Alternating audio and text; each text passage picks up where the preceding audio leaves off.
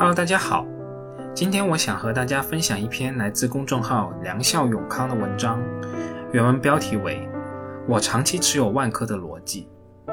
对于万科这家公司的投资逻辑，我之前也说过不少了。对于良校永康老师这篇文章的具体观点，我就不做评论了。但既然我认为值得拿出来分享，那肯定是我从中看出值得我们思考和借鉴的地方。好了，我们闲话不说。以下为原文：对于万科的跟踪和了解，应该要从十年前开始了。很多我喜欢的公司，我都会长期跟踪。跟踪不代表会买入，只是去了解他们的发展方向、业绩、管理和文化的变化。一个公司在五到十年当中，肯定会遇到很多的困难和波折，看他们如何去处理，最后结果如何。慢慢的。你会对商业的规律和企业有越来越多的理解，这是理解企业最好的方式之一，只需要时间。这并非说要你每天付出很多的时间，实际上我只是偶尔去研究思考一下。但是你要坚持很多年，有些事情只有在时间漫长的流淌中去观察、去琢磨，你的认知才能有异于常人的深度和高度。人生就是时间的哲学。好的事情随着时间会积累出奇迹，坏的事情随着时间会走向毁灭。有意思的是，这个世界好的事情往往没有什么意思，短期也没有什么效果，需要有自控能力才会去做；而坏的事情往往短期效果明显，甚至很愉快、很开心，不需要刻意去努力，你就会无意识的往那个方向去走。在跟踪万科这么长的时间里，我一直觉得这个企业有点不一样。并非它的商业模式不一样，实际上房地产开发业务模式很简单，也做不出什么差异化来。即使是万科这样的品牌，客户也不会仅仅因为是万科的房子就买单。万科具有一定的品牌溢价，但其品牌远远不如消费品品牌对公司那么有价值。房地产公司的区别不在于商业模式，而在于人，在于人的做事方式和理念。而且在长时间的经营中，这种方式和理念形成了完善的制度和优秀的企业文化。房地产是类金融类企业，就和我们投资一样，考验的是一个人对欲望的控制能力。在短短的一两年甚至几年，一个刚入门的投资新手的业绩也许比投资大师都要好。但是只要把时间拉长，新手如韭菜般倒了一批又一批，而大师还屹立在那里。这并非大师有什么秘诀或更好的模式，而是大师有自己的体系和理念，而且几十年如一日的坚持这种理念。无论市场如何变化，其坚持本质不变。房地产企业也是如此。几十年来，中国的房地产企业倒了一批又一批，房地产领域的富豪换了一茬又一茬，而万科依然屹立在潮头，成为标杆。通过我这些年对万科的跟踪和观察，我认为恰恰是万科的理念以及对理念的坚持，才能走到现在。万科要走得快，其实很容易。万科这些年的负债率极其的低。之所以说房地产是类金融的企业，就在于房地产可以用杠杆去做超出你能力的事情。所有的金融类企业都有这个特性。在欲望的驱使之下，蒙眼狂奔，也许让你扶摇直上。但是悬崖随时就在你面前。二零二零年，碧桂园、恒大、万科三者的销售额都在七千亿以上，销售规模差不多，但是万科的销售面积只有前两者的一半多一点，这说明万科的销售单价比前两者高出差不多一倍。这并非万科的房子卖的贵，而是万科布局的城市数量远远少于前两者。万科一直在深耕渤海湾。长三角和珠三角，川渝这四大核心城市圈，万科不轻易进驻一个城市，一旦进入了，一定是深耕细作的态度，在很多城市都做到第一名。上述四大都市圈都是中国经济最发达、最活跃的地区，集中了大量消费能力强的高端客户，也集中了最好的商业、医疗、教育、交通等资源。中国的十多亿人口中，有足够多的精英和有钱人能撑起这四大都市圈，深耕这些核心区域，让万科的客户群体有更大的存量价值。房地产进入了存量时代，如何让客户和公司不仅仅是一锤子买卖，而能挖掘出如此庞大的高端客户群的后续价值？这是万科后面发展的方向，也是万科一直在做、在思考的。万科物业就是挖掘客户存量价值的平台。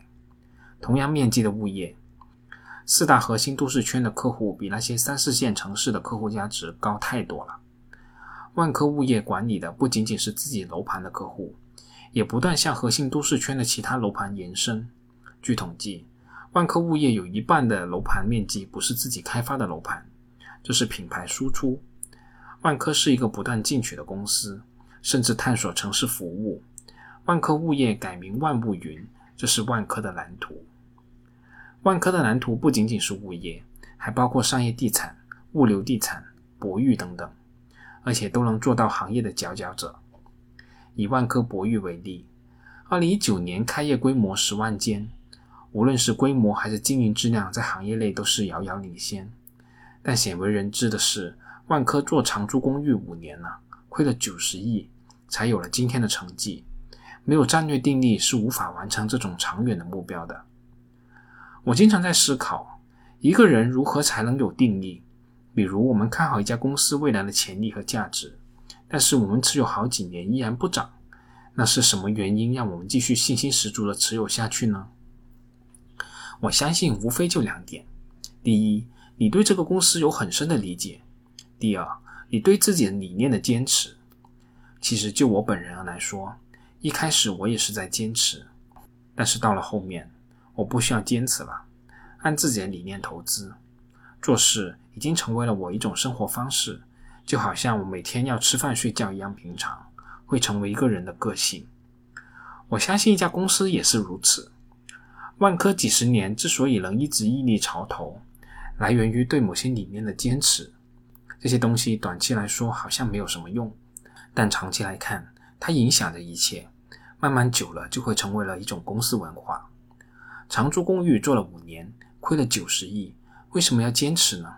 是对价值真的有信心，还是一种傲慢或者无知呢？自古以来，成大事者，他在一些重要的事情上往往能力排众议，他们的观念往往会和大部分人不同。而且一开始也看不到效果，但是他们就是逆风而行，而且最后证明他们确实是对的，如此他们才能建功立业。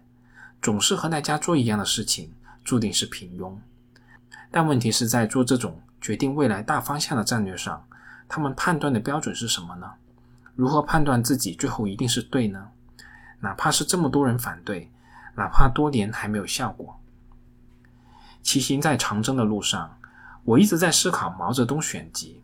我经常思考一个问题：毛主席在一开始是孤独的，当时的青年才俊都去欧洲留学，学习苏联的革命经验，毛却选择留在中国，从北京走路到湖南，深入农村，开展实地调查。后来，所有人都认为发动工人阶级夺取政权是理所当然的，因为马克思的理论就是这么写的。苏联也是这么做的，而且成功了。但是毛却主张农村包围城市，用广大农民的力量取得胜利。现在我们当然觉得毛的这些理论是绝对正确的，但是在当时大家都不认同，因为无论是理论还是实践都没有这样的先例。是什么让毛坚定认为自己是对的呢？即使所有人都不同意，最后证明他确实是对的。工人阶级发动武装起义，全部都是以失败告终。而毛开始在农村建立根据地，进行土改，取得了广大农民的支持。在瑞金，毛的理念得到充分的践行。当地大部分青年参加红军，一个老农七个儿子，前面六个都战死了，最后还把自己的小儿子送入红军的队伍。我在瑞金看到这些历史纪念馆和遗迹。深刻感受到，在瑞金经营这么多年的成功，是一种理念，一种主义，在广大老百姓心中扎根了，产生了超强的凝聚力。最后，在长征的路上，红军一路把自己的理念传播到全国，星星之火最终形成燎原之势。在毛的带领下，我们取得了伟大的胜利，而且和所有的国家，包括苏联的方式都不一样。我想，支持毛主席有如此坚定信念的东西，不在国外，而在国内；不在天上，而在人间，就在市井阡陌之中。毛喜欢去走基层，他最大的爱好就是去农村，和农民伯伯一起抽烟聊家常。那时候，中国百分之九十以上都是农民，农民是中国的基石，是基本盘。毛对农村和农民有深入的调查和了解，他知道农民需要什么。也知道怎么去调动他们。和农民聊天远远没有去国外留学那么高大上，但本质往往是一些最朴实的东西。我认为商业也是如此。有人说房住不炒，政策不让你涨，你就涨不起来。有人说房地产不是好赛道，有人说机构不认同，有人说房价要崩盘，有人说是夕阳行业等等，各种理论，各种声音。但我认为这些都不是本质，真正决定一家公司价值的都不是这些东西，而是市场需求，是消费者。看公司为了更好的满足消费者需求做了些什么。就像万科坚持做长租公寓，亏了五年还要做，判断的依据是什么？是政策？是投资热点？我相信都不是，而是市场需求。我看到了这个需求，然后思考怎么去做，去更好的满足客户的需求。去形成自己的竞争力，这一点是做判断的一个最底层、最基本的逻辑。万科在三十年前就开始做物业，那时候房地产公司还没有做物业的习惯，一开始做也是亏损，但是万科一直做到了现在，成为了行业内最大也是最好的物业公司。难道万科能看到未来吗？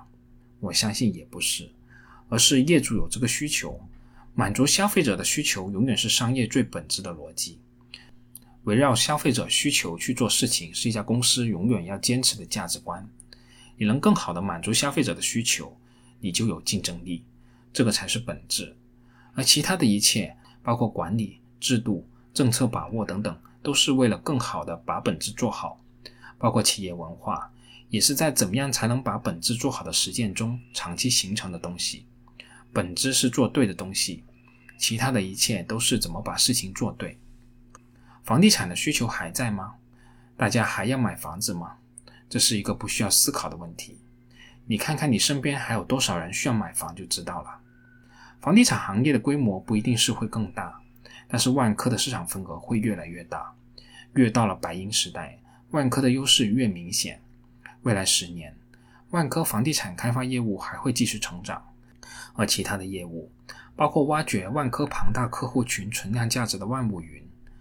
它的真正价值才刚刚开始。四大核心都市圈的客户有这个需求，万科未来会尝试各种方式去满足他们的需求，去挖掘其价值。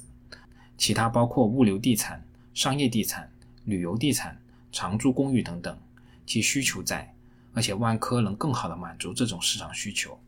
比如物流地产，我认为万科未来会做得更大，这一块的需求会越来越大。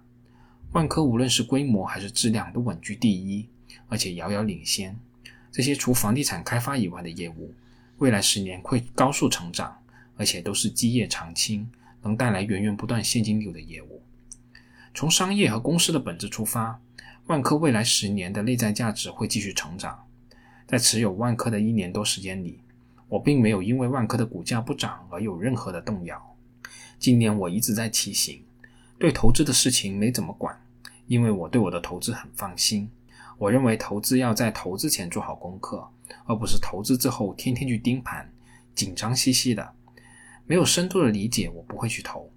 但一旦投了，我不会受任何影响，无论是政策面、消息面、资金面，还是股价涨跌，我根本不关注这些，因为这些东西都不是我持有一只好股票的理由。当然，股价跌了，有更好的买入机会，我会关注。比如在持有万科的这一年中，我经常趁股价下跌而加仓。